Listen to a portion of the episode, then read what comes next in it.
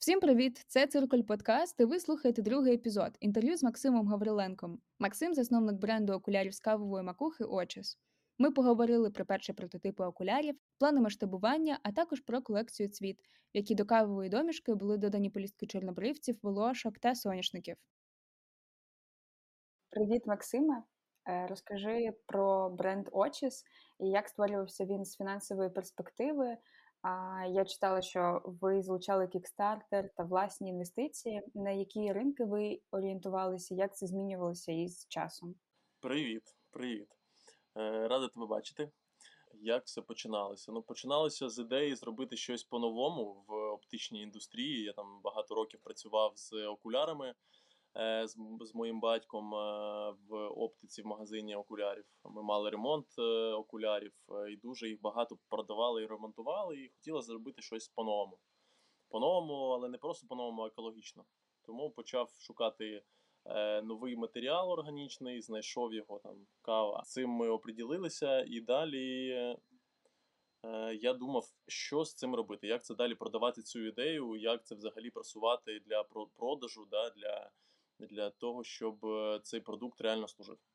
І дізнався про Kickstarter. Е, зробили там е, компанію. На той час я взагалі все робив один ще.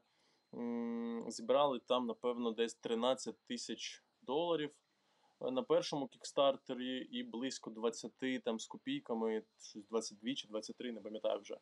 На другому кікстартері. Тобто було дві компанії. Це був такий, скажімо, старт, який старт продажі, напевно, який дозволив якось е, е, імпрувити виробництво, як це покращувати, покращувати виробничі процеси, е, там закуповувати більш якісне обладнання та там більше експериментувати з якістю е, самого кофейного е, составу.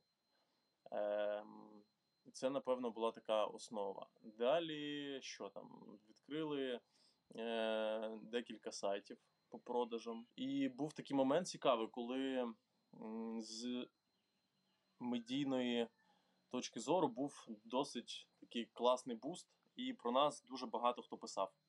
Е, я давав інтерв'ю для різних видань, там BBC, Forbes, Associated Press, Reuters і так далі. І це дозволило доторкнутися одразу до кінцевих е, споживачів.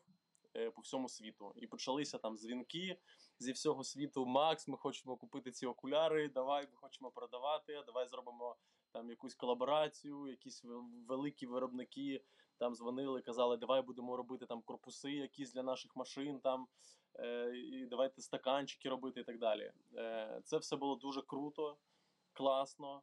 Е, але на той час ми не мали змогу е, виробляти в потрібному обсязі ту кількість окулярів. Е, замовлень було більше, ніж ми могли зробити.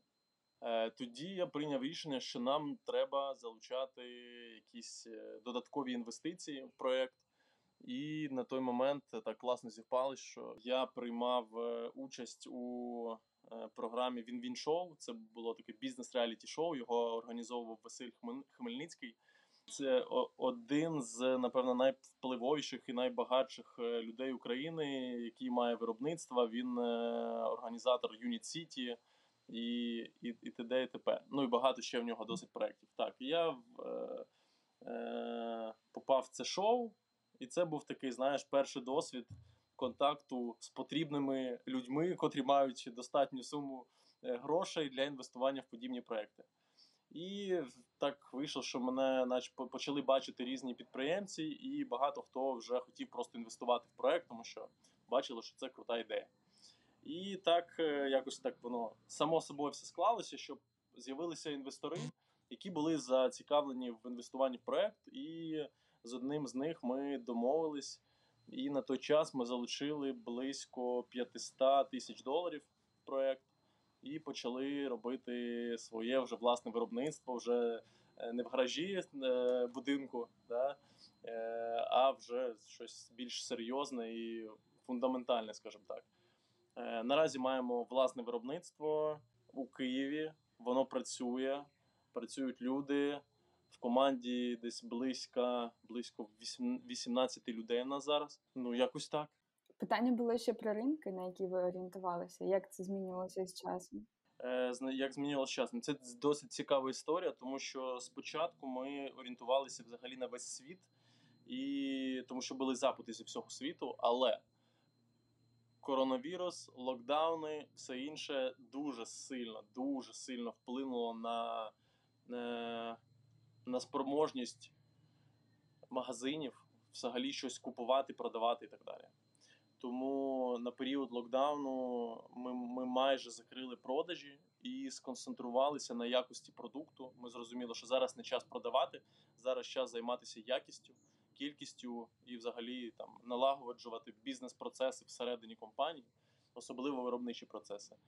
Тому це дуже вплинуло, е, але якби фокус був на весь світ. Потім ми зрозуміли, що треба якось трішки концентровано е, діяти і е, сконцентрувалися на Європі, США і Україні. Е, Особливо ну, це там вже десь може рік тому. Ми там спочатку працювали в Європі, там якось там е, нових рітейлерів залучали і все інше. Потім зрозуміло, що у нас є прекрасний ринок України. Давайте, давайте тут, давайте все-таки тут, тому що там тільки коли я починав, я думав, що ні, Україна це не пріоритетний ринок для нас, все-таки є весь світ. Е, На Україну ми будемо там виходити з яким більш е, доступним, скажімо так, продуктом. Тому що ціна на наші окуляри вона досить не, не низька, скажімо так. Вона вище середнього. Був, скажімо так, е, да, таке бажання з там, коли ми зможемо за рахунок нової технології, яка більш доступна, да, продавати більш доступні окуляри в Україні. Але вирішили: окей, давайте спробуємо з тим, що є. Зараз будемо йти в Укра- в український ринок. Почали залучати нових е, рітейлерів, підключати магазини. Там в ЦУМ вийшли, в Заводшоп, в різні магазини, в общем, по, по, по Україні взагалі. Е, Це досить е, легко зробити, тому що тебе всі, всі знають, всі, друг, всі, всі дружать. е, Тобто це дуже легко ну, і прикольно було. Але всі ми знаємо, що почалося 24 числа, і вся якби робота, яка там велася півроку по виходу в український рітейл, вона ну, не, не, не мала ніякого сенсу. Е, Тому зараз е, в Україні якби залишилися якісь там магазини, магазини і рітейлери, але кількість продажів в Україні досить невелика. Е, І е, зараз фокус конкретно на Європу. Це е, Франція, Германія, Великобританія. Ем, Це, напевно, основні зараз споживачі, регіони і так далі. Ти коли почав розповідати, що дуже багато завдяки медіа звернула на вас увагу іноземних компаній, вони пропонували зробити щось нове разом з вами. Чи не було в тебе, не знаю, якогось такого бажання? Ну, типу, класно, що багато уваги, і ти в тебе не було думки змінити е, напрямок і поекспериментувати з цими компаніями? Ой, ти знаєш, е, досить цікавий був період, тому що тоді просто всі хотіли все. Ну тобто, був е, кожен день були якісь інтерв'ю, якісь зйомки, якісь е, запрошення там до, до, до роботи м, загально. Я маю на увазі від, від підприємців. Тобто всі хотіли щось робити, якісь різні вироби з цієї, цього матеріалу. Е, особливо, напевно, було е, цікаво багатьом робити чашки з кави. До речі, я маю одну тут. Не нашого виробництва, але з кави виробного. Бу- Була, бу- було таке бажання робити різні матеріали, але якби нагадаю, що на, на той момент у нас не було повноцінного виробництва для того, щоб реально виробляти ці продукти. Все було в стадії там невелик, скажімо так, експериментів е, і там будування цього там виробництва. Тому е, фокус такий був. Не, не тільки окуляри робити, бажання також було. Але з е, початком локдауну ми зрозуміли, що треба концентруватися на одному продукті, тому що досвіду там е, керування компанією, взагалі, е, особливо виробничою компанією, не було, і це досить складний процес. Тобто, одне діло, коли ти один там в майстерні щось робиш, і в тебе там дві-три людини поруч також там е, ці окуляри збирають. А інша справа, коли це вже там 10-15 чоловік, і в тебе з'являється бухгалтерія, там фінанси. Е, виробництво, логістика, брендінг, про продажі і ну куч, куч, купу всього. Тому зрозуміло, що треба фокусуватися на один продукт. І зараз е, це і робимо. Але але буквально декілька тижнів тому я, скажімо так, возобновив, відновив, відновив, да, е, десь близько тижня-два тому я відновив роботи по по тому, щоб виробляти не тільки окуляри. І зараз ми експериментуємо е, ще з виробництвом кавових гранул, які дадуть змогу виробляти в принципі будь-які майже предмети, е, які зараз виготовляються з пластику. Дивись, як взагалі відбувається процес виробництва будь-яких пластикових виробів. Є такі великі машини, називаються вони ТПА. Е, не знаю, як буде українською. Е, на російській це буде термопласт автомат. Тобто, яка суть? Є пластик, він в гранулах. Ці гранули загружаються в машину, розплавляються до такого рідкої, рідкого стану, і далі під е, тиском вприскуються в пресформи. І яка пресформа, такий виріб і виходить. І ось наша задача зараз зробити так, щоб замінити оці пластикові гранули на кавові. Клас. Це вже такий, е, не знаю, масштаб виробництва, це промислове доволі. Саме так. Так, так, так. Клас. А а ви це робите в Україні саме, правильно? Ваше виробництво? Ми поки що не виробляємо ці гранули. Є, е, Є успішні експерименти, є зрозумілий процес, як це буде працювати, але над. Е, тонкощами виробничого процесу ми зараз ще працюємо. Ще проводимо експерименти і ще робимо так, щоб ця технологія була повністю адаптована під е, виробництво на цих ТПА. Угу. А а як ти думаєш, чи можна буде змінювати колір е, виробу? Бо типу пластик зрозуміло, що він там легко. Я думаю, що це досить складний складний процес. Є там хімікати, якими можна відбілювати е, каву, але ми максимально використовуємо натуральні компоненти, тому будь-які там е, додаткові, скажімо так, компоненти, котрі будуть якось там щось робити з цим составом, це не є гуд, тому е, навряд чи вони все-таки будуть такого типу там чорного, коричневого кольору. А повертаючись до а, початку взагалі бренду. В одному інтерв'ю ти кажеш, що ти що процес запуску взагалі тривав три роки. Якщо якщо правильно пам'ятаю, бо ми з тобою не згадали, це ви почали роботу в 2018-му. І протягом цих інтерв'ю ти згадував, що а, ти був вимушений продати авто, мотоцикл, і як взагалі цей е, період в тебе по настрою від, е, відбувався, тому що я думаю, що на той час було ще багато, е, мені здається, скептиків навкруги, які могли дуже сильно тягнути вниз стосовно твоєї ідеї. Так, дивись, є одна поправочка. Е, З моменту ідеї до, типу, готових вже пластин, з котрих можна було вирізати вже окуляри, пройшло півроку. Тобто, через півроку я вже почав щось заробляти. Тому що через півроку, десь, може, місяців через вісім, з початку ідеї, я вже почав. Ми вже я вже запустив кікстартер. І вже були якісь продажі на сайті, тому що окуляри вже робив.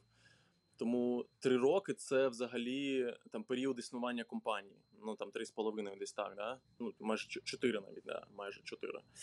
Е, Тому тому не три роки, а півроку. Це більш коректно. Е, Ну так, треба було продати да, машину, мотоцикл, щоб були додаткові гроші. По-перше, на існування, по-друге, на експерименти.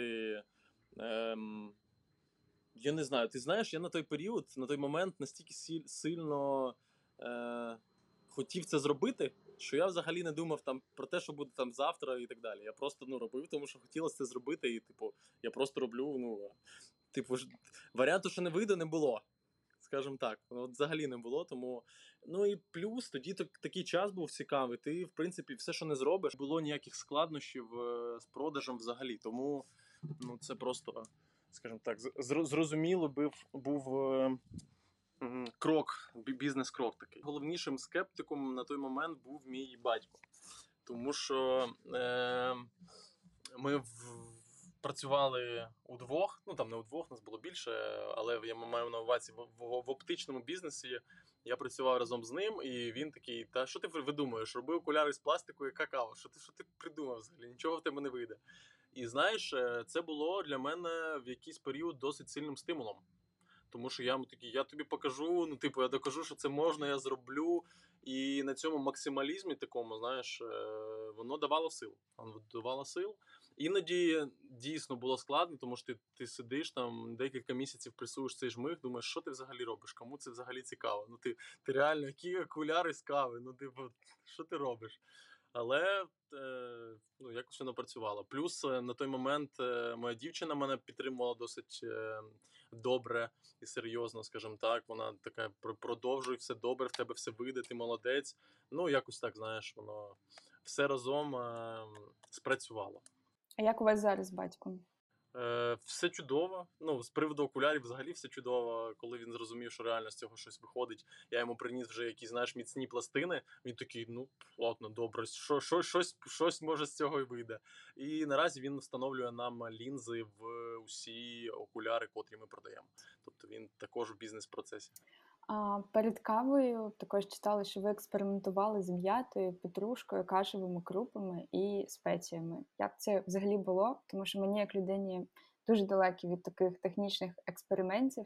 Я взагалі навіть не уявляю, як це може бути, щоб е, ну просто ти такий сидиш, і зараз я не знаю, зварю петрушку і потім буду намагатися її пресувати. Як це взагалі бу- було? Розкажи, і що було класного в цих матеріалах для твого бізнесу потенційного тоді? Окей, Кла- класного було те, що вони натуральні. Класного було те, що ти заходиш в супермаркет, ти просто з полички купляєш, ну, типу, все, що, все, що є органічне, і, і спроб, пробуєш щось з цього отримати. Е, ти знаєш, ну, почалося з того, що я просто почав шукати вторинну сировину органічну, яку можна було б переробити таким чином, щоб щось з цього ви- ви- виготовляти. Тому я просто пробував все підряд. От тупо все підряд, реально приходив в магазини, і тупо з поличок скуповував все, що там було. Якісь там шроти від вижимки е, олії використовував. Це сухий такий, ну, те, що залишається, коли олію видавлюєш, вичавлюєш. Е- залишається така суха, типу, суха, не знаю, субстанція. От з цієї штуки також е, робив. Це по суті, по, по, по суті, це також жмих, але просто там з амаранту, льону, е, там фісташок якихось е, і так далі. Але кава, ну чому кава? Тому що е, кави дуже багато, вона темного кольору. Коли пресуєш її, вона майже чорного, і це класичний там колір для, для окулярів. е, Тому якось так. Але ну, з петрушки там е, і каш.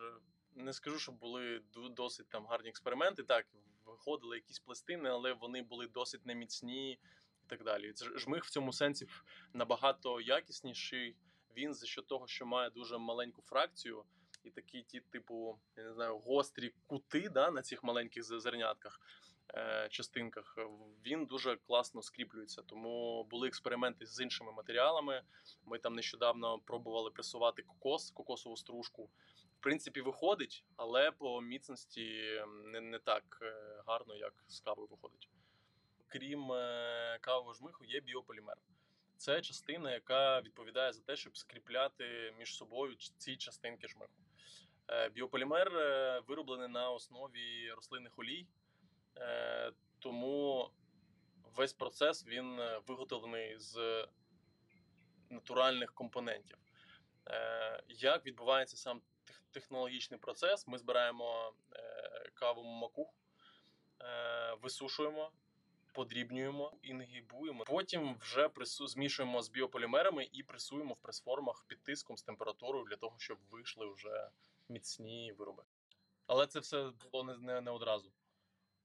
Спочатку ти просто береш жмих такий, так, що з ним робити? Типу, ну давай спробую щось там зробити. Потім розумієш, що треба його висушувати. Потім розумієш, що він має бути е, одинакової фракції, там досить дрібною або не дрібною для, для різних виробів. Потім розумієш, що треба інгібувати. Ну, досить е, такий довгий шлях. А от до залучення інвестицій і придбання такої суттєвої там професійної техніки, як ти експериментував з кавою? Що ти тоді мав? Це, це дуже цікаво, тому що на той момент я мав просто майстерню домашню після там будівництва нещодавнього будівництва е, будинку. Да, е, залишились якісь там інструменти е, і т.д. і т.п. І що? Я насправді просто брав там якісь дві фанерки, дерев'яшки, е, брав е, такі зажими, струбцини, типу, і просто там, знаєш, е, між собою їх стискував, щоб, щоб щось там е, виходило. Потім розумів, що ага, треба щось покраще. Треба там більш не просто фанерки, а якісь там фанерки зі стінками. Потім розумієш, що треба такий матеріал, щоб не було щілин. Потім е, ти розумієш, що він має бути міцним, щоб тиск витримував. Потім ти розумієш, що сустав, який ти замішуєш, потрібно, щоб він відліпав від цих прес-форм. Потім е, розумієш, що треба температуру додавати, і це вже зовсім інші матеріали. Тобто, це був постійний такий прогрес. Е, Починався він там по суті з е, плоскогубців, да, і струбцин. І потім я там замовив якийсь сам зібрав простий прес. Потім замовив вже більш професійний прес на виробництві. Потім замовив ще більш професійний прес вже там з датчиками тиску, з е, температурними елементами для нагрівання е, і так далі. Тому це такий процес, котрий ми насправді е, вдосконалюємо і по, по, по сьогоднішній день. Клас. А розкажи, як ви закуповували сировину? А, Чи було це на комерційних умовах, е, вже саме про каву мова? А, як цей процес змінювався, і чи могли і можуть кав'ярні вільно долучатися? Е, значить, е, сировину ми ніколи не купляли. Тобто жоден кілограм кавового жмиху не був куплений за гроші. Кав'ярні, ну, в принципі, можуть долучатися, але наразі в нас достатньо об'єму, який ми перероблюємо, тому можливості просто збирати кавовий жмих наразі ну не то, що нема, а немає такої потреби.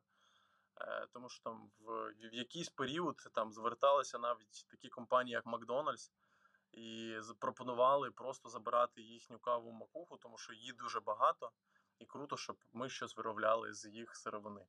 Тому е, ну і багато ще було е, кав'ярень, досить великих е, мережевих кав'ярень, які пропонували каву жмих, але з цим про- проблем взагалі нема.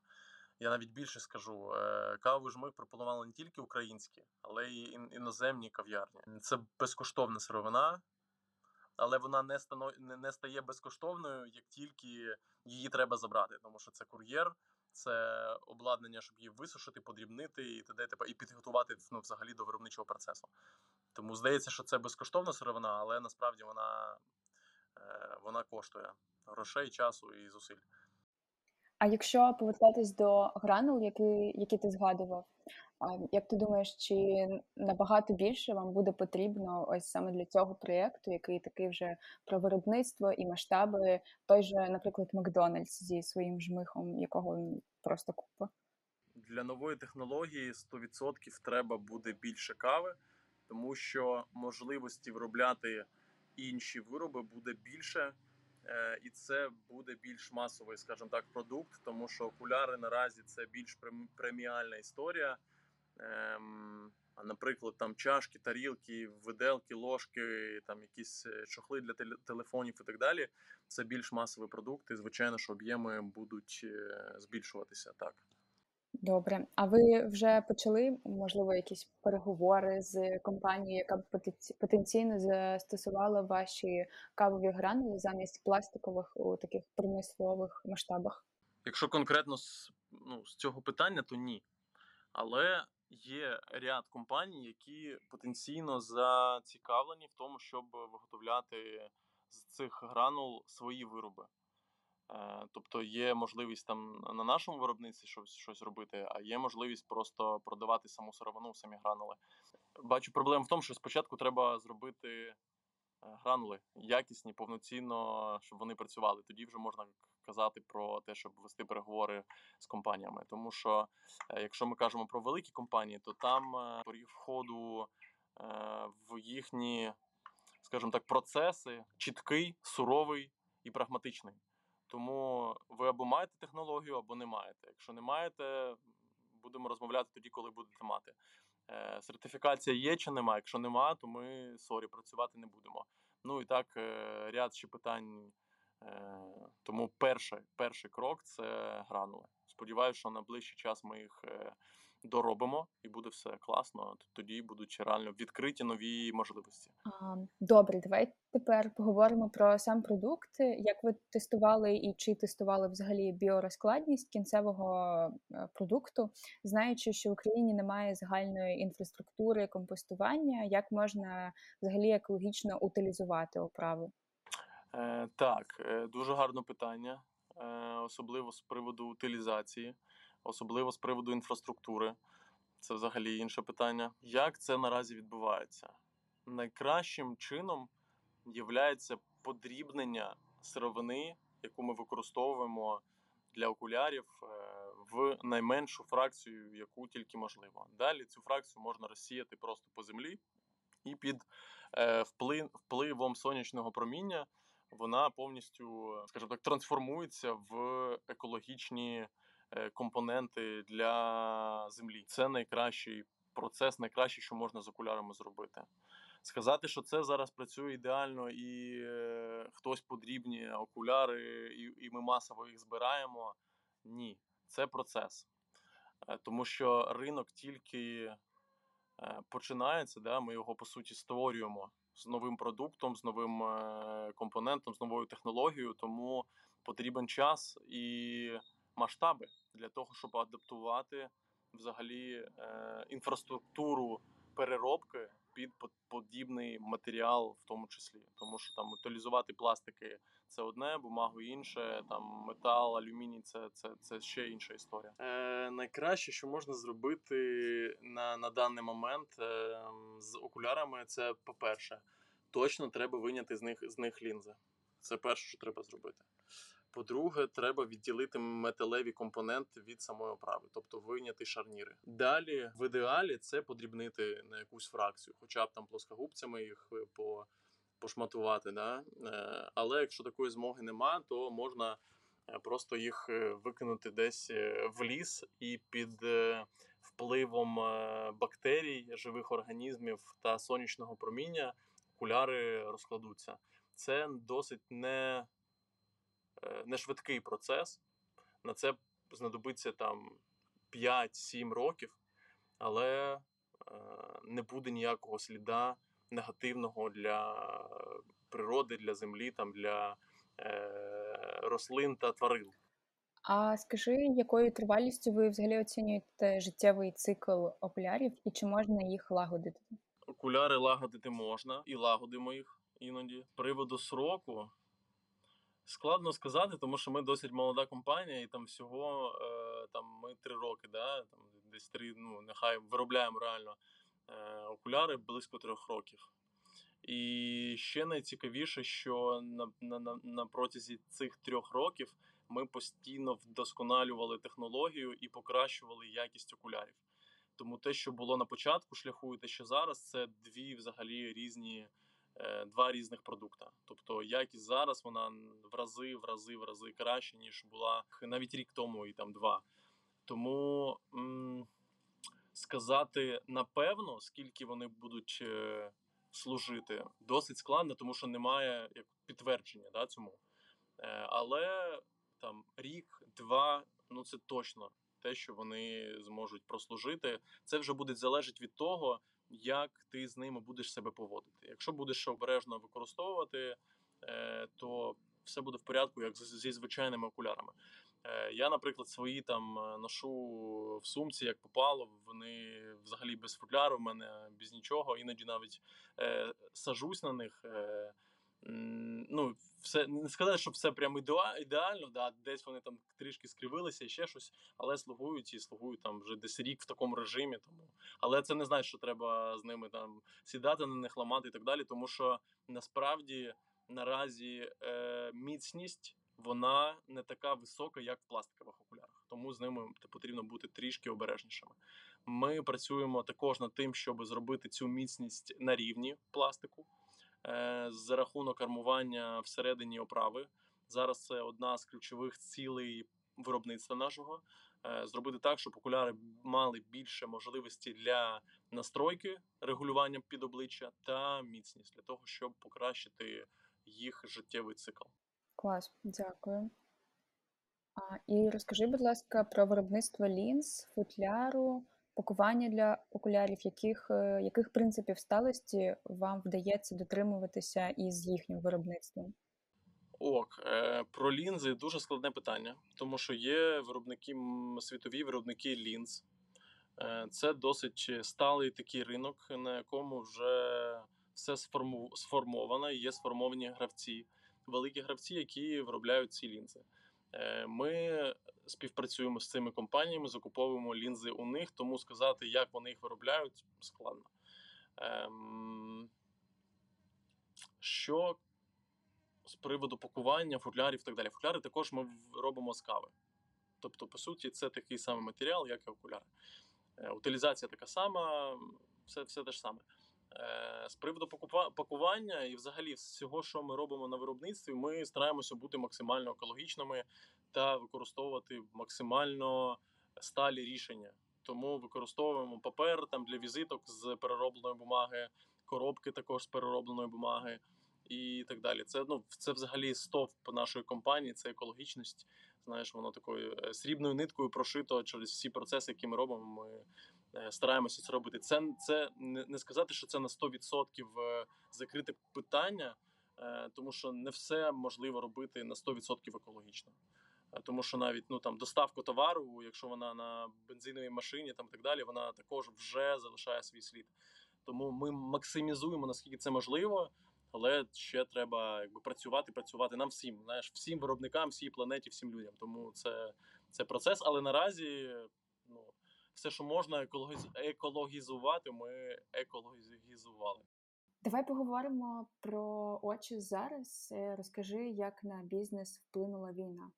Звичайно, що вплинула і досить серйозно вплинула, тому що там, якщо ми кажемо про команду, ем, там за декілька днів, може за тиждень до того, як все почалося, я зібрав команду, там спитати хлопці, дівчата, що ви думаєте, взагалі, як настрій, е, ем, що будемо робити, якщо що, от якщо реально, якщо реально буде війна, що будемо робити? Е, всі такі, та яка війна, Макс, ти що, прикажешся? Все, все добре, нічого не буде. Ми всі залишимось в Києві, будемо працювати, все добре. Ні, без проблем взагалі. І такі, ну добре. Е, звичайно, що коли е, там 24 лютого все це почалося, то е, одразу всі роз'їхалися, залишилося в Києві всього дві людини з 12, напевно тому навіть не з 12, навіть там на той момент з 15. Ну, на два місяці е, ми припинили всю роботу, тому що ну, взагалі було не до роботи. Єдина ціль була це зробити так, щоб всі були в безпеці. Е, максимально там курували процес, допомагали людям там з переїздом, допомагали е, всім, чим треба. Там я як зміг зібрав е, всі гроші, які зміг, щоб роздати там на якийсь час да, команді, щоб можна було за що жити. Е, справилися. Вся команда в безпеці, все добре, всі живі, здорові. Після там двохмісячного такого простою зрозуміло, що треба працювати далі. Для того, щоб компанія працювала і взагалі жила, треба щось робити. Тому що якщо не будемо робити, то ми просто ну, помремо як компанія. Тому почали збирати людей на виробництво і відновлювати процес. Ми зібрали команду е, після двохмісячного простою і почали відновлювати роботу. Почали відновлювати всі процеси. Нам вдалося трішки збільшити команду е, майстрів і почати робити окуляри в е, більшому об'ємі, тому що була дуже там важлива ціль змістити фокус з українського ринку на європейський. Чому так? Тому що там до, до початку війни за 6 місяців до того ми почали, ми прийняли рішення виходити на український ринок і продавати окуляри в Україні в тому числі. Тому почали залучати нові магазини, рітейлерів е, і так далі. Е, успішно вийшли там в ЦУМ, Заводшоп, е, прикольні всякі магазини, сучасні, прикольні, стильні і так далі. І вони щось там почали продавати, і- досить непогано. Але з приходом війни все це не мало ніякого сенсу, продаж майже не було, і треба було якось відновлювати е, кешфлоу для компанії, тому прийняли рішення е, весь акцент змістити на Європу. Тому всю роботу ми направили і весь свій фокус на ем, залучення нових рітейлерів. Тобто це оптики, магазини, дистриб'ютори і так далі. Тому дуже сильно вплинула війна, да, ну, повне переформатування процесів. Е, там більшість виробничої компанії це нові, нові люди, то майстри абсолютно всі нові. Е, тому ну, дуже дуже багато змін, дуже багато перемін. А як у вас зараз справи на міжнародному ринку? Зараз вже краще. За цей час нам вдалося прийняти участь у двох виставках. Е, Одна з них це виставка дизайну та матеріалів, яка була в Парижі. Досить непогано. Е, Отримали круті відгуки, якісь там продажі окулярів.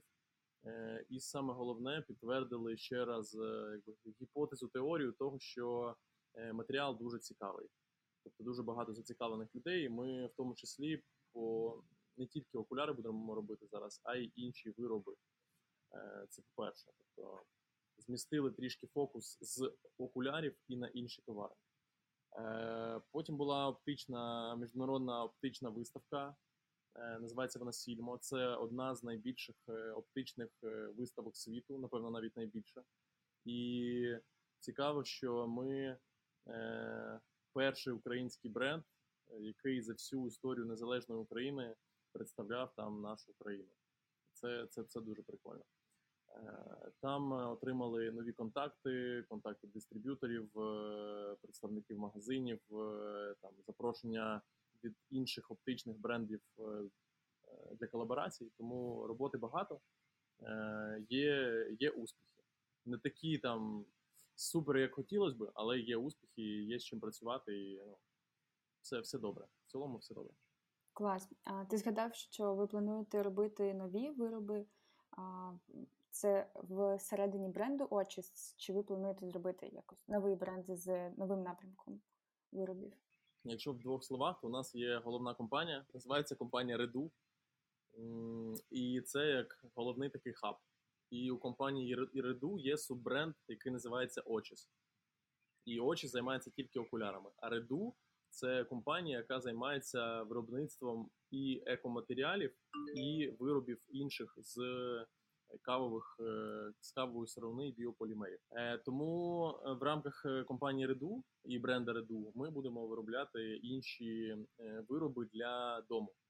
Це будуть тарілки, якісь там підставки під мобільні телефони, органайзери, офісні там і так далі. А скажи, чи помітив ти от з вашим виходом з більшим фокусом на міжнародний ринок, що там не знаю, європейці, американці, а вони якось більше стали звертати увагу на українські бренди?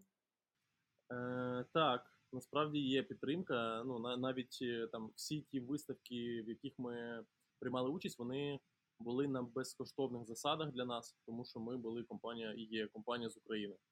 Е, тобто це плюс. Там, якщо така виставка коштує там від 3 тисяч євро, то ми нам її дають безкоштовно прийняти участь. Тому це прикольно, і там буде ще одна е, у листопаді виставка в Греції оптична. Там також дали участь е, безкоштовно, змогу приймати участь безкоштовно.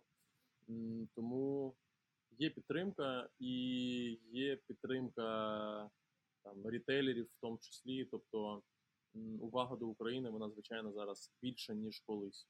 Так. А ти зараз знаходишся не в Україні, і скажи, як не як це вплинуло на взагалі керування компанією?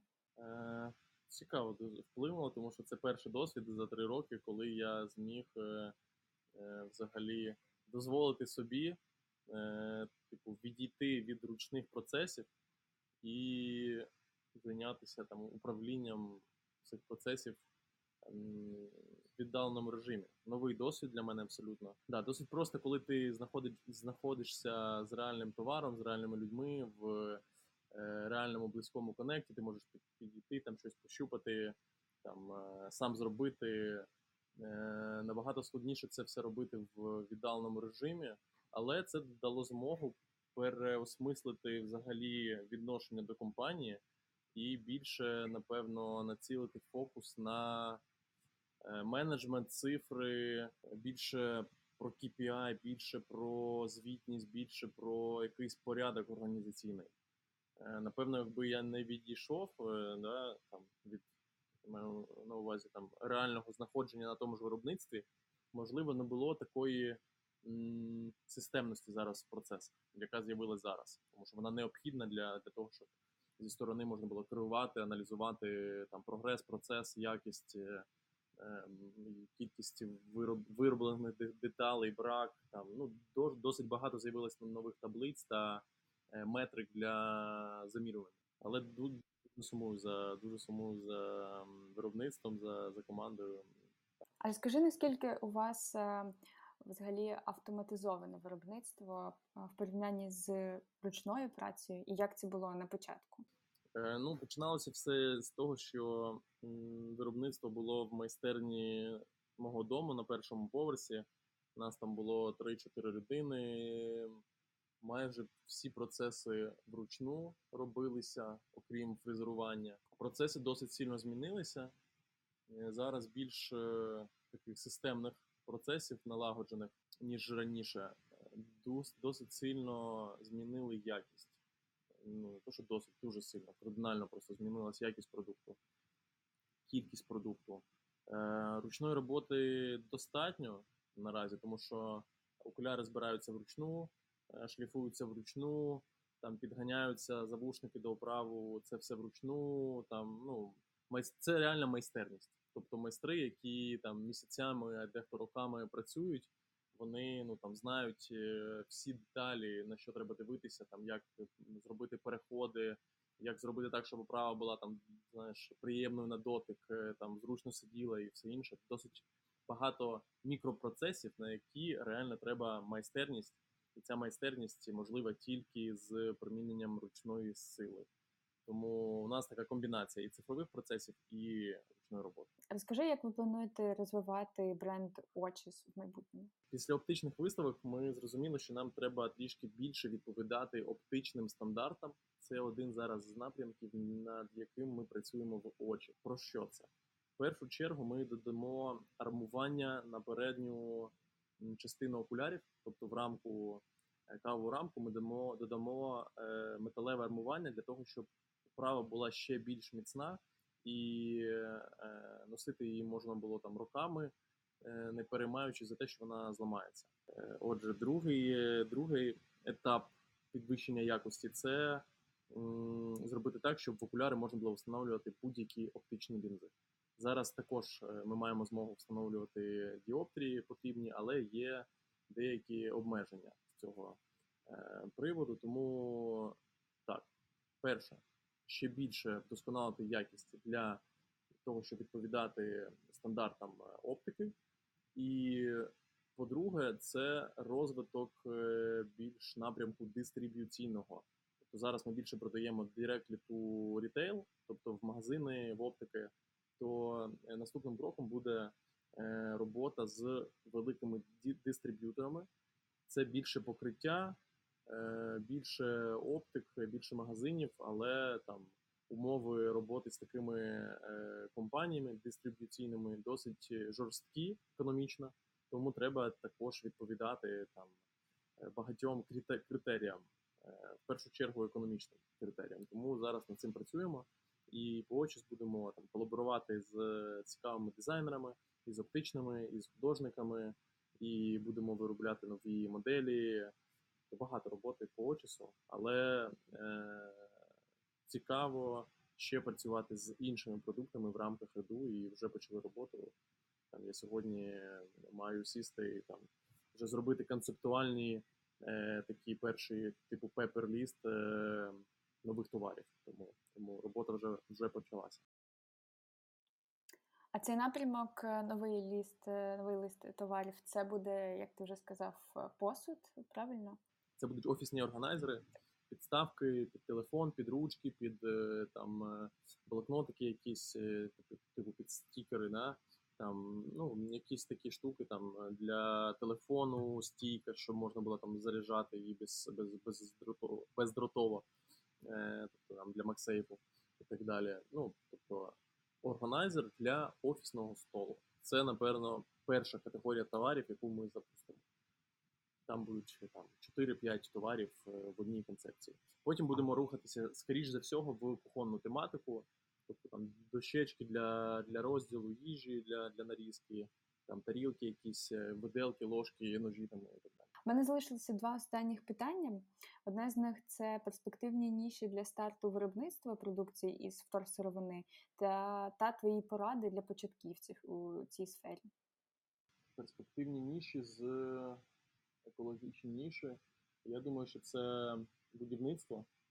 Е, Особливо, якщо ми кажемо про переробку пластиків, то будівництво це просто гігантська, гігантське поле для роботи е, з вторсировною. Ми починаємо там з того, що можна робити е, оздоблення, тобто плитки, якісь там панелі і так далі, до того, щоб робити якісь каркасні штуки. Ну, тут, тут дуже багато, дуже багато роботи. По-перше, Е, по-друге, е, тобто, якщо там розділити умовно продукти е, вторсировини на органічні та неорганічні, то там неорганічні це пластики, бутилки та інші пластикові предмети. А органічні це такі там як кава, льон, конопля і інше. То органічні це ті види товарів, які е, робимо ми. Тобто це більш, напевно, маленькі якісь товари для побуту, для daily uses. Тут вже, знаєш, е, наскільки вистачає уяви. Наскільки вистачає уяви, дві ніші виділю. Перше це е, будівництво, і друга це товари для повсякденного використання. І, напевно, третя така, як е, додаткова, це використання вторсировини е, компаніями там, групи Хорика, наприклад. Що я маю на увазі, це ресторани, готелі, це ті, ті условно бізнеси, які мають велику циркуляцію людей в одному місці. Там можна дуже круто використовувати саме вторсировину. І для одноразових всяких штук, і для багаторазових також. Я бачу, ось так можу виділити три, три напрямки. Угу, дякую. Я, до речі, вчора читала про компанію, яка створює цеглу з. Construction і Demolition Waste. І подумала, що це для нас буде супер актуально, тому що взагалі питання післявоєнного вейсту так гостро стоїть. Е, я згадую, знаєш, ну, себе там 5 років тому, тому, коли я тільки починав. Я і зараз насправді себе відчуваю початківцем, тому що дуже багато ще чого треба вивчити, спробувати, ну і так далі. Ем, але якщо там згадати 3-5 років назад себе, то напевно перше, що можу виділити, основне, це не боятися.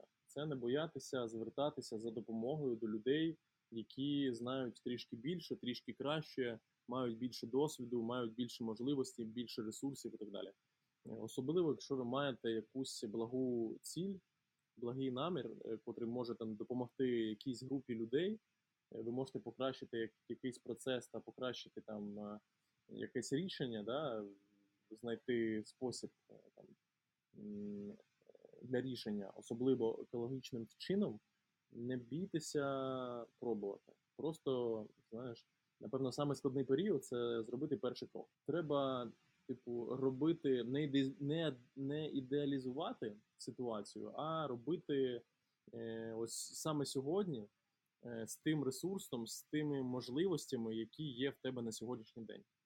А по ходу діла будуть з'являтися нові люди, потрібні ресурси і все інше.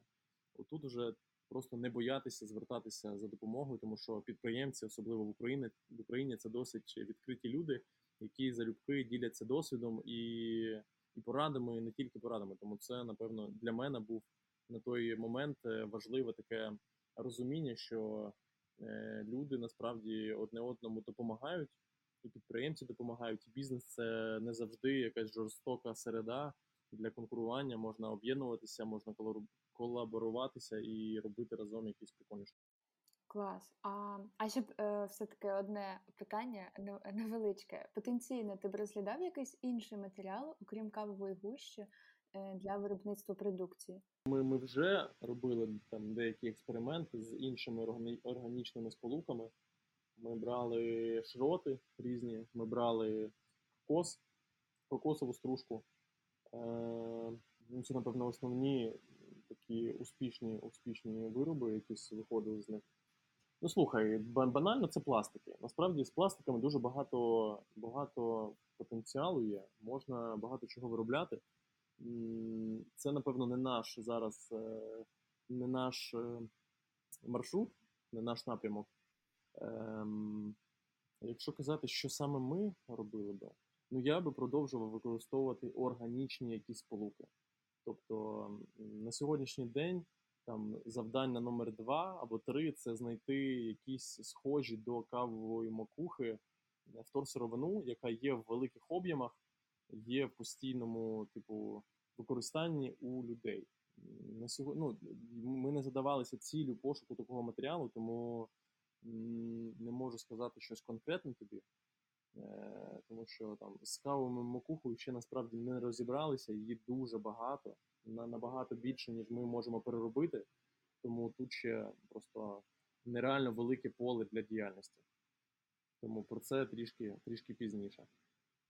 Дякую, Максиму, за розмову. Було дуже цікаво і класно. Дякую, дякую тобі.